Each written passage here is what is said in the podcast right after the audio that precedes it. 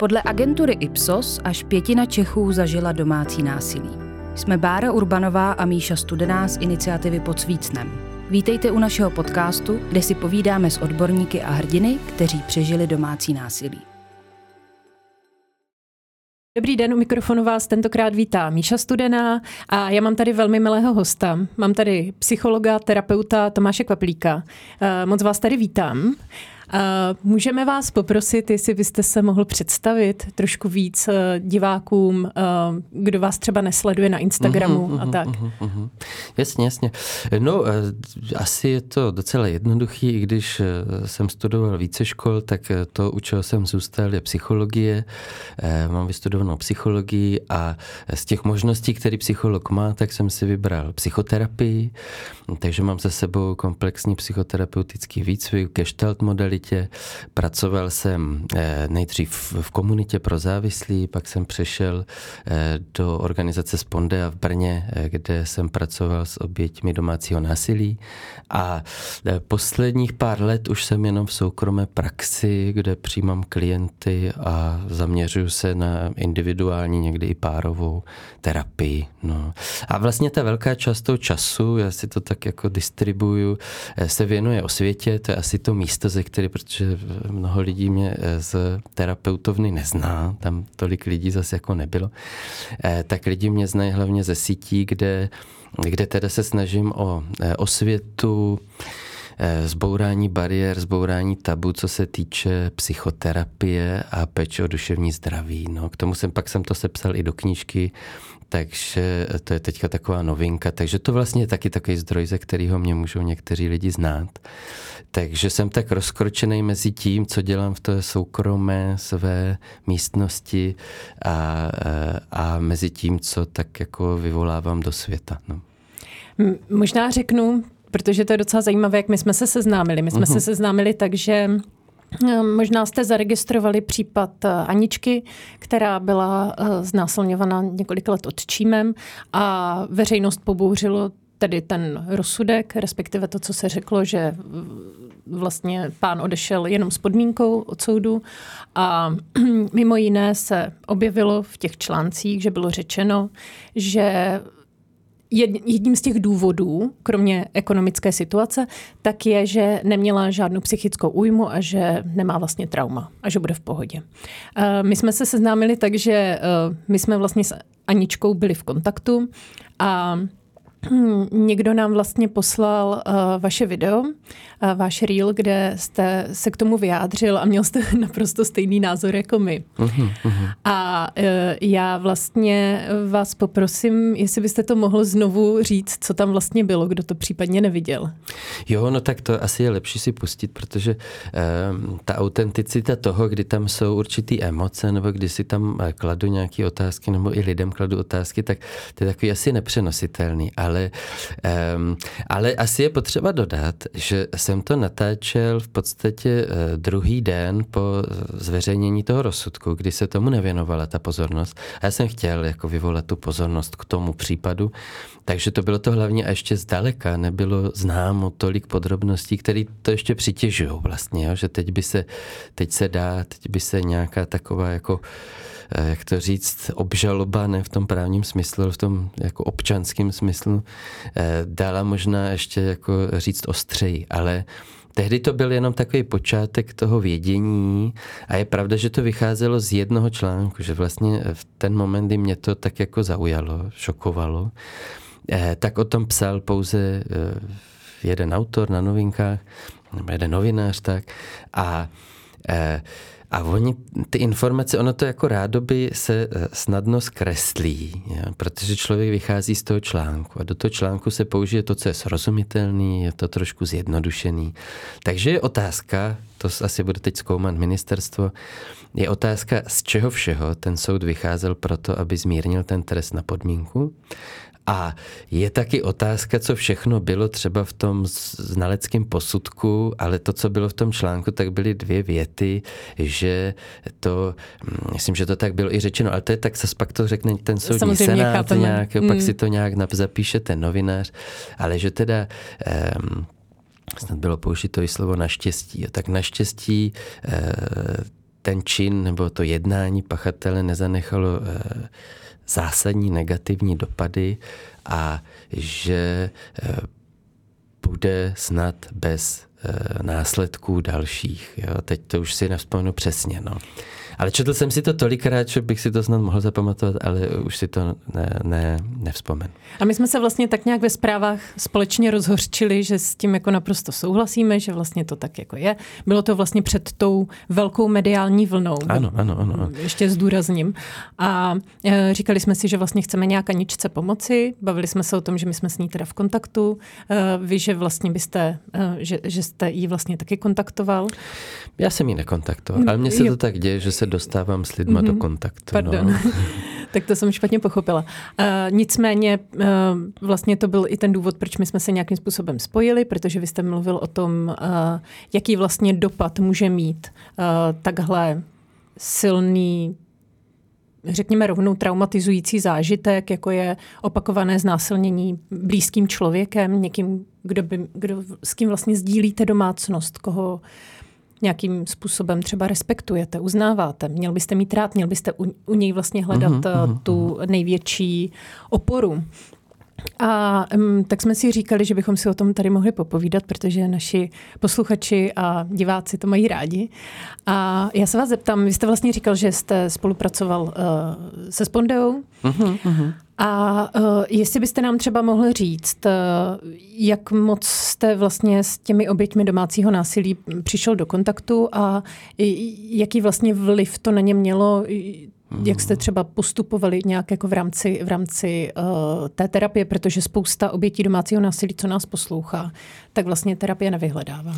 A my se snažíme k tomu naopak přimět.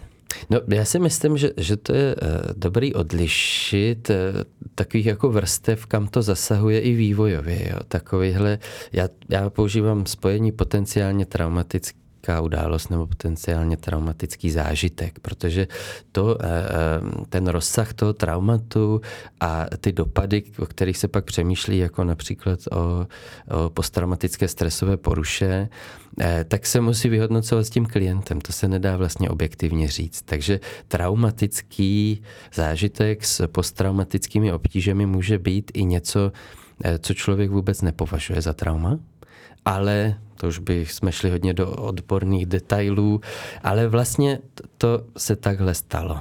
Že tam chybělo to, co tam mělo přijít v ten moment, kdy tam byl tenhle zásah do té jednoty duše, do té integrity a, a prostě se to tam nějak uložilo tímto způsobem, když to řeknu laicky. A naopak, eh, tak jako objektivně traumatické události, jako jsou třeba autonehody, váleční zážitky nebo například násilí, který zažije člověk v blízkém vztahu, tak eh, zase mohou mít ten rozsah toho traumatu nebo eh, to, jak, jak hluboký a, a dlouhodobý jsou ty posttraumatické obtíže, tak to se může velmi lišit. Takže ono se o tom těžko mluví, když já to nemůžu vyhodnotit přímo s tím člověkem ale eh, tak to je jenom taková jako odbočka.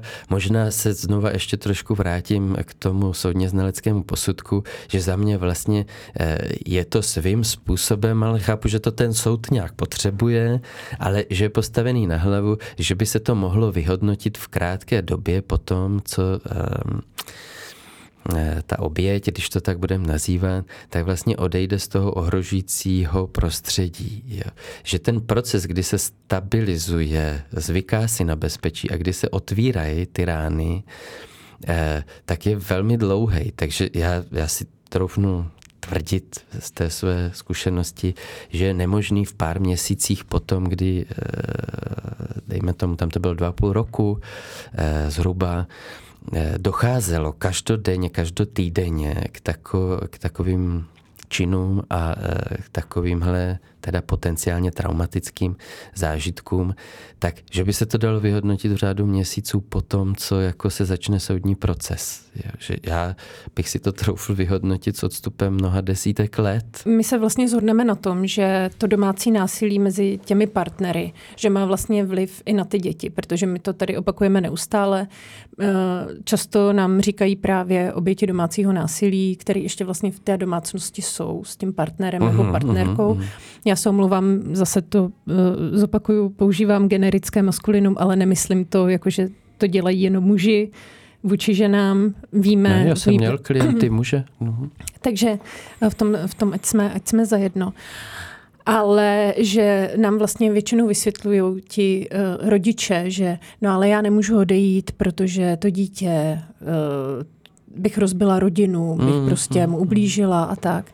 A my se snažíme vysvětlit, že když eh, několikrát týdně třeba muž fyzicky napadá, uh, slovně napadá uh, svou ženu a naopak, takže právě to má vliv i na ty děti. Že vlastně si z toho vezmou ten vzorec chování, takzvaný transgenerační přenos eh, a že tento vzorec může, nemusí samozřejmě, ale může opakovat vlastně v budoucnu, anebo z toho bude mít vlastně i psychické potíže, které pak bude řešit právě s terapeutem nebo s hmm. psychologem.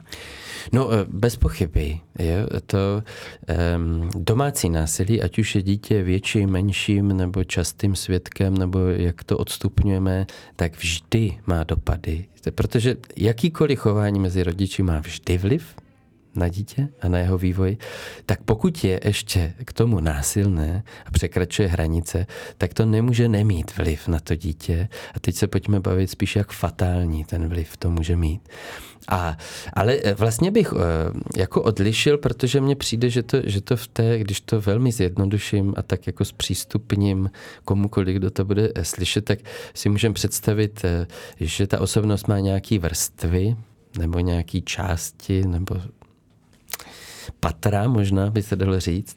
A e, jedno patro je zasaženo, když je vůbec dítě opakovaně svědkem násilí a neumí si s tím, neumí si s tím poradit. Jako to zahlcení tou bezmocí, který se pak e, často e, transformuje do pocitu viny, do, do hněvu, který neumíme vlastně, to dítě neumí, do strachu, který to dítě neumí zpracovat, tak vlastně to se pak přenáší do tolika možných příznaků, že to, to bych mohl mluvit klidně dvě hodiny v kuse o tom, co se, co se může dít, když je vůbec jenom dítě svědkem násilí. Opakovaně a nikdo se vlastně o ní nepostará, protože ta žena, když sama má, když to budeme brát na tu ženu, ale já jsem fakt měl spoustu, spoustu, abych možná přehnal, eh, dost klientů mužů jako obětí domácího násilí, když jsem pracoval ve Sponde. A, eh, a, a takže eh, eh, teď jsem trošku ztratil nit. No, eh, takže ano, ten člověk, co je sám obětí domácího násilí nebo je ohrožený domácím násilí, tak má spoustu práce sám se sebou. A zatím se mi nestalo, nechci vylučovat bohorovně nějaký scénáře a tak, že by vlastně ta žena, matka, měla plnou kapacitu na to dítě, když se sama vyrovnává s útoky, i když jsou to pouze verbální útoky. Eh, takže už v tomhle vlastně jako ta funkce toho rodiče je narušená, protože nemůže zároveň se adaptovat na to násilí, který je na něj a zároveň být plnou oporou a tím kontejnerem pro to dítě, aby se, aby se to dítě vyrovnalo eh, s, se strachem, eh, s bezmocí, s beznadějí, s vinou, studem a tak dále, co se tam vlastně objevuje u toho dítěte. Takže to je, ale furt je to vlastně jenom jako první patro. Mm-hmm. Další patro je zasaženo, pokud, pokud to násilí je přímo na tom dítěti. A když kromě toho, že teda je svědkem domácího násilí, tak je i týráno. A, a tam jdeme mnohem hloub víc do eh, identity, sebehodnoty, do, do toho, jaký si vytváří ten vztah k sobě. Jako když to zjednoduším, pokud já jsem člověk, který si od své nejmilovanější bytosti, od bytosti, kterého tak trochu považuji za Boha, zasluhuje pouze mlácení, tak jakou hodnotu mám v tom světě? A, a to, je, to je zase jako další patron nebo další slupka, která se třeba neděje tak často, když je pouze svědkem. A teď jdeme ještě jako do dalšího patra, pokud je to sexuální násilí nebo pohlavní zneužití. A pokud je opakovaný, tak tady máme další patro, další vrstvu, které se dotýká té sexuality a té sexuální identity a sexuálních hranic a toho sexuálního vývoje. A to je eh, zatímco s těma jinýma patrama eh, se dá eh, ještě tak nějak jako pracovat, nabízí se to, jak se s tím dá pracovat. Tak když je narušeno tohle patro, nebo zraněno, tak zvlášť teda, když já to beru přes psychoterapii, tak se k tomu dostává jenom velmi, velmi těžko. A, a je to vlastně e, proto, eh, a myslím si, že v jednom z těch článků reakčních to bylo, že to byla, myslím, Petra Vinčova e, z Lociky, která o tom mluvila jako o vraždě duše. A myslím si, že vlastně to znásilnění, a pokud jde navíc o znásilnění ve vývoji té osobnosti, že pak ještě můžeme jinak uvažovat nad znásilněním u dospělé osoby, ale když budeme teda, ten případ byl spíše jako vlastně um, uchopený přes to dospívání, přes to dětství, nebo já ho tak uchopuji, že to stále byl dospívající člověk, tak, eh, tak já odbočuji někam, tak Petra Vinčová o tom mluvil jako o vraždě duše. A myslím si, že ano, že vlastně je tam, je, je tam vlastně zavražděna nějaká část, která by se jinak vyvíjela úplně, úplně jinak. A a je otázkou, proto, proto já, já si tu otázku spíš kladu. Jo? Já si nehraju na, na někoho, kdo může vyřknout nějaký závěr o, o té duši, o tom, eh, kam se může dostat v tom vývoji, eh, jaký zranění a jaký překážky může překonat. To já, to já nedokážu vlastně takhle vyřknout. Proto jsem, jako asi tam mám eh, tisícinásobnější pokoru proti, oproti někomu, kdo se vrhne na ty soudní znalecké posudky.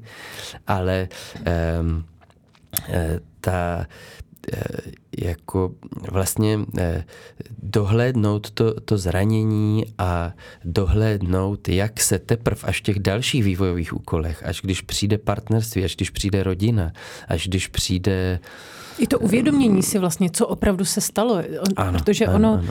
je něco jiného se na to podívat jako na ten akt jako takový, ale potom najednou se s tím jako opravdu vyrovnávat, s tou černotou. Hmm. Uh, jedna, jedna hrdinka, my totiž říkáme našim těm, těm obětem domácího a sexualizovaného násilí, my říkáme hrdinové a hrdinky. Ano, ano. Uh-huh. Protože uh, se nám to líbí za prvé daleko víc a za druhé uh, říkáme, že ty lidi, ti lidé uh, museli prožít a přežít strašně silnou, těžkou událost a dále se s ní musí vyrovnávat.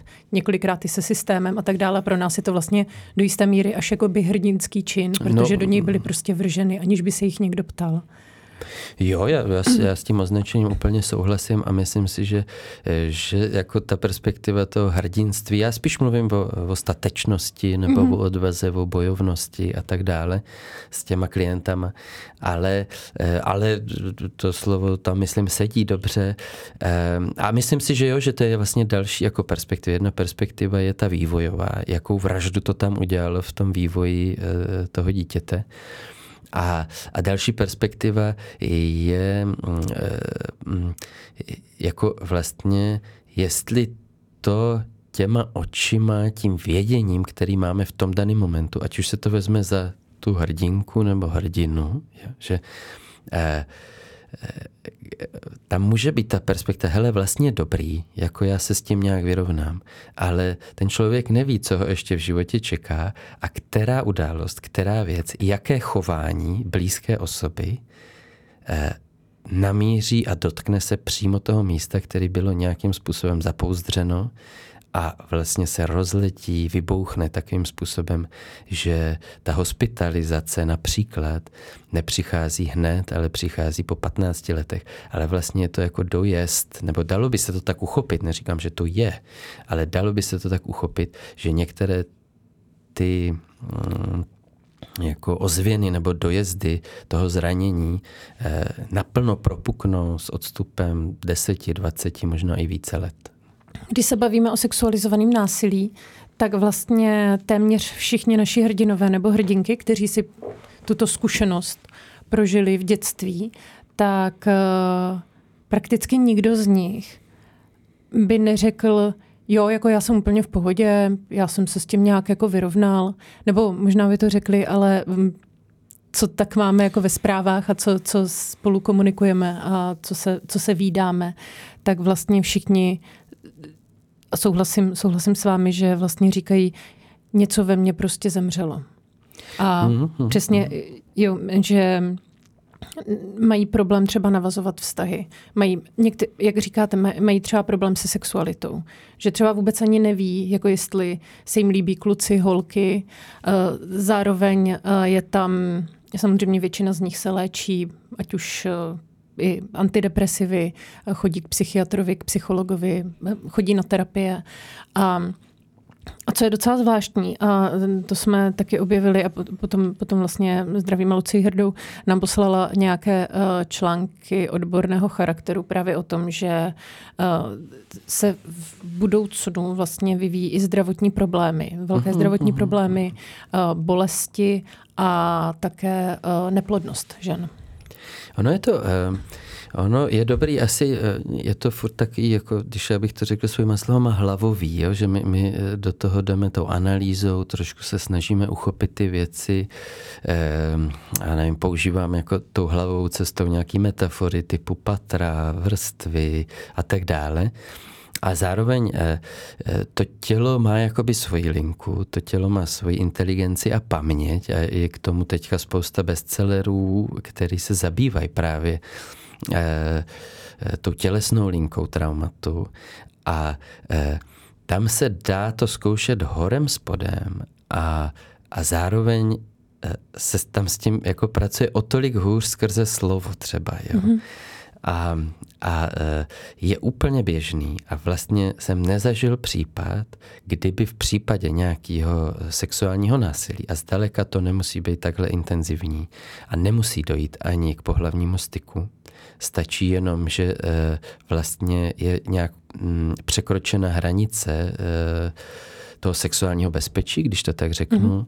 ať už v dětství nebo v dospívání, anebo i v dospělosti, tak vlastně jsem pokaždé zažil, ale tak, taky důvod mm, to prostředí, ve kterém já se s těma lidma potkám, ta terapie, takže ono je jasný, že ty lidi, kteří to takhle mají, tak jdou do terapie a že jsem vždycky zažil, že eh, ten sex má něco, je v tom něco jinak.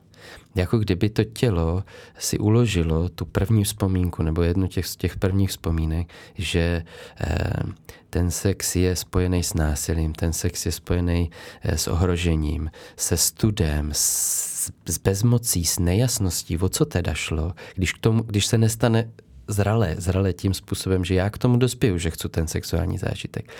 Tak i když jde o v mnohem menší míře než rovnou znásilnění, tak eh, eh, ta sexuální linka toho života je tím narušena. Už třeba jenom tím, že eh, při nějakém intimnějším doteku se mimovolně sevře nějaká část toho těla. Eh, že když se k tomu nějak blíží nebo o tom je řeč, takže zamrazí toho člověka. Jakože to tělo, to tělo reaguje na tenhle podnět svým způsobem, ať už ta hlava milionkrát řekla, že to, co se stalo, už se nebude opakovat a že ten můj partner je 100% eh, se s ním cítím bezpečně, 100% mu důvěřuju, tak to tělo má svoji paměť. A když tam jednou to sexuální bezpečí nebo nějaký ten jako um, zdravý průběh toho sexuálního vývoje je narušený, tak to tělo spouští to tělo se už k tomu staví jinak.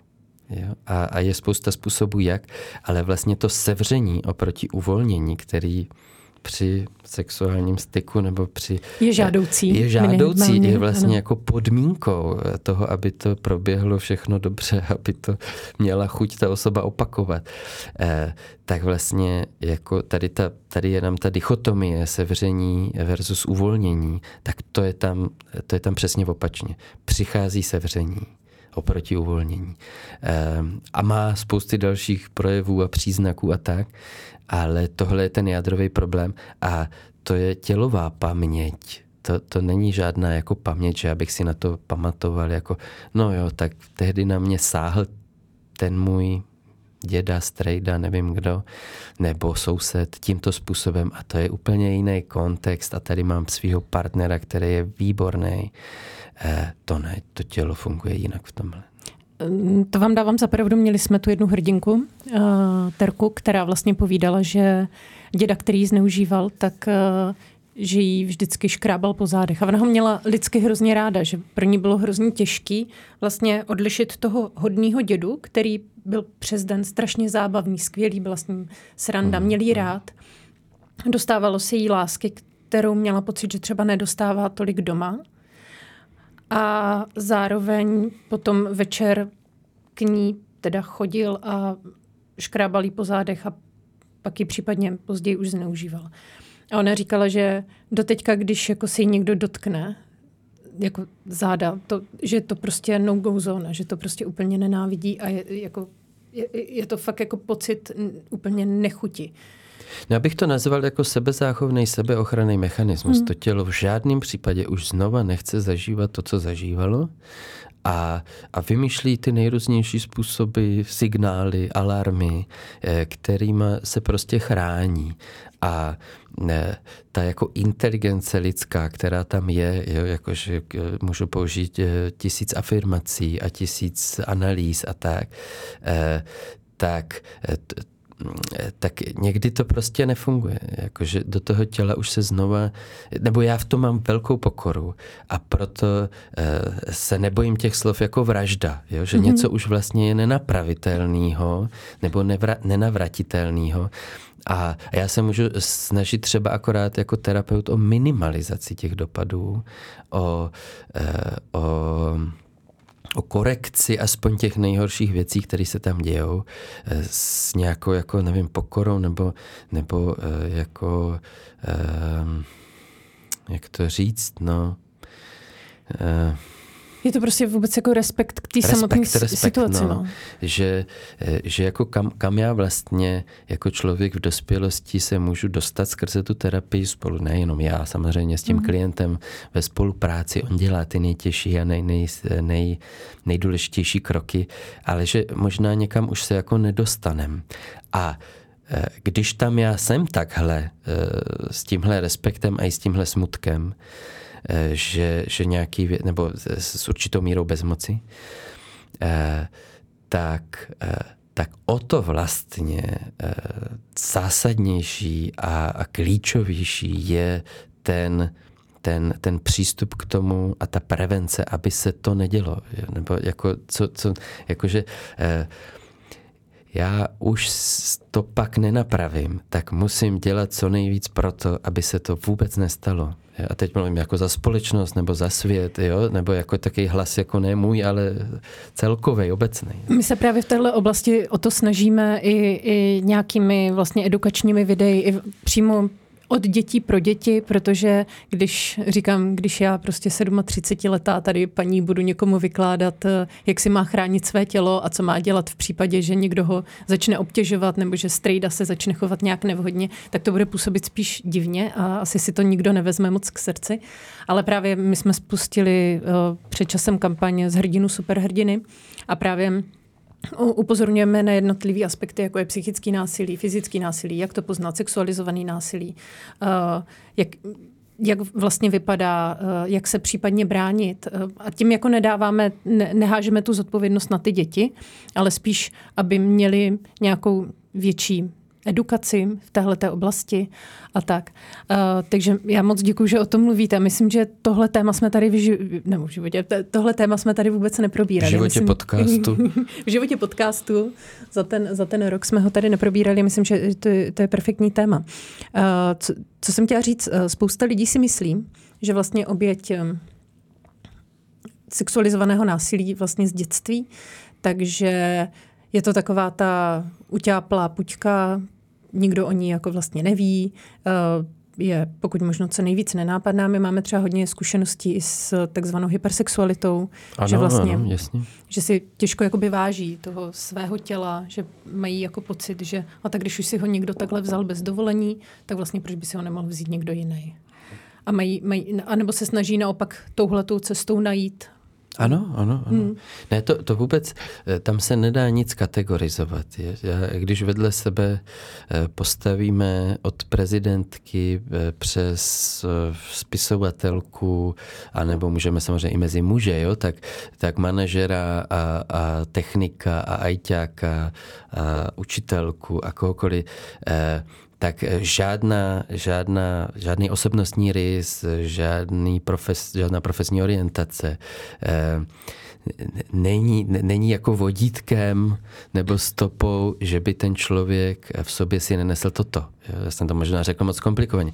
Prostě ať už se potkáme s kýmkoliv a jak sebevědomně a jak, jak sexuálně, nesexuálně vystupuje, tak eh, tohle může mít za sebou a můžou tam být zcela neviděné způsoby, jak se s tím vyrovnává a jakou roli eh, zrovna to, co říká, hraje v tom celém příběhu. Jo? A může to být tak právě jako hyper, že vlastně se s tím snažím vyrovnat jako nějakým hyper způsobem, tak jako, že se to celý vlastně potlačuju a nechci být v tom světě vidět. Jo?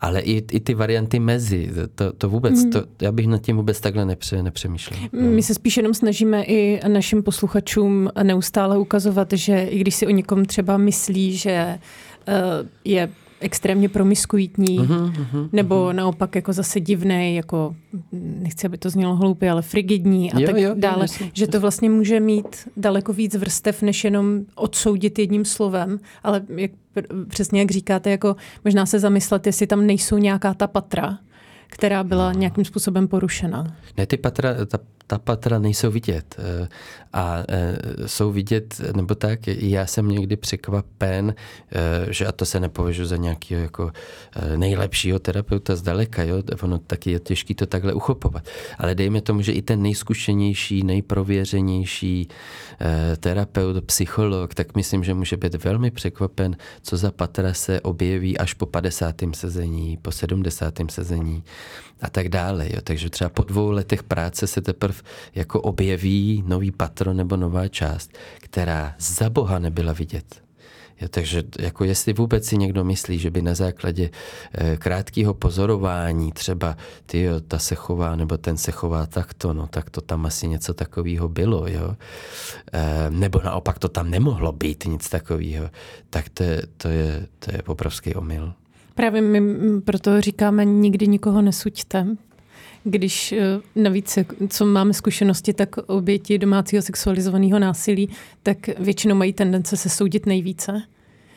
A co se týče, budeme už pomalinko končit, ale co byste vzkázal lidem, kteří tak rádi píší do diskuzí a mají potřebu vlastně se vyjadřovat eh, k těm obětem třeba právě toho sexualizovaného násilí, že si to vymýšlejí, že chtějí být zajímaví, hmm. že Bůh ví, hmm. jak to tam vlastně bylo a tak.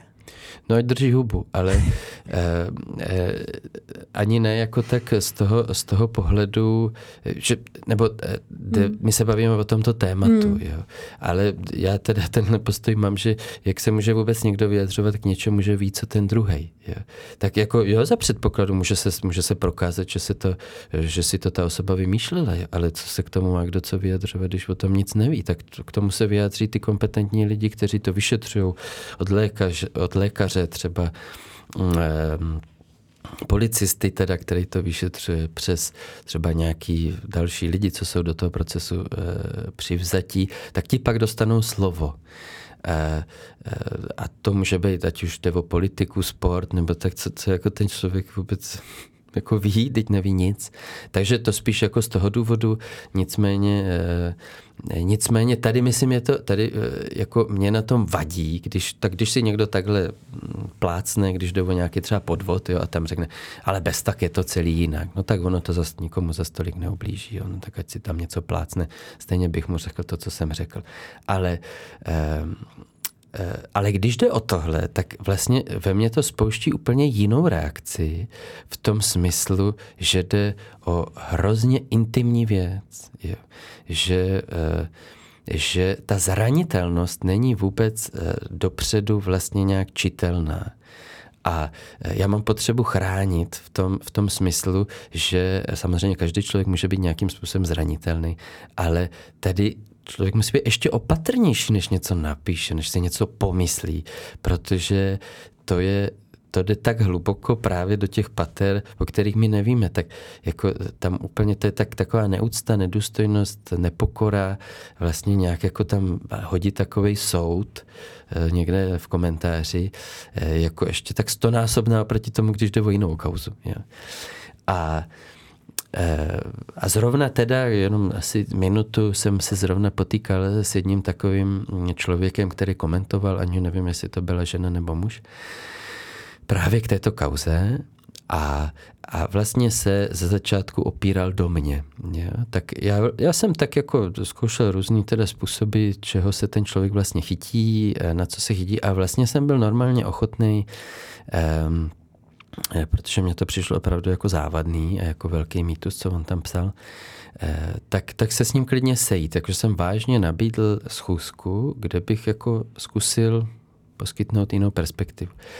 A bohužel se to vyvinulo tak, že ve chvíli se do toho zapojili další lidi, kteří tam vlastně v, té, v těch komentářích vystupovali, jako že to znají, že zažili znásilnění, tak nechutným způsobem vlastně ten člověk začal napadat ty lidi. Úplně jako bez rozměru. Se mnou to byla hmm. ještě diskuze, ale e, s těma lidma to bylo pouze o zranění. Jako to, to nedělalo nic jiného ten komentář, než že zraňoval už zraněného člověka. E, tak, tak jsem zablokoval toho člověka, protože ta, ta, ta, ten smysl pro ochranu nebo pro nějaký jako pro poskytování bezpečí, když to tak bezpečí to bylo, tak, spaceu, přesně no, tak, no, no.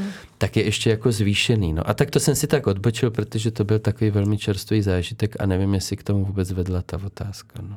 Já myslím, že jo, protože jo. my, my uh, my pracujeme dost podobně. Já se vlastně snažím, protože vedu tedy sociální sítě, tak eh, se snažím většinou neblokovat. Snažím se taky diskutovat, ale ve chvíli, kdy už někdo sklouzne k tomu, že uráží vlastně ty naše hrdiny a hrdinky. Já říkám, mě klidně urážíte, já jsem s tím úplně v pohodě, já to zvládnu. Já no, to no, no, jo.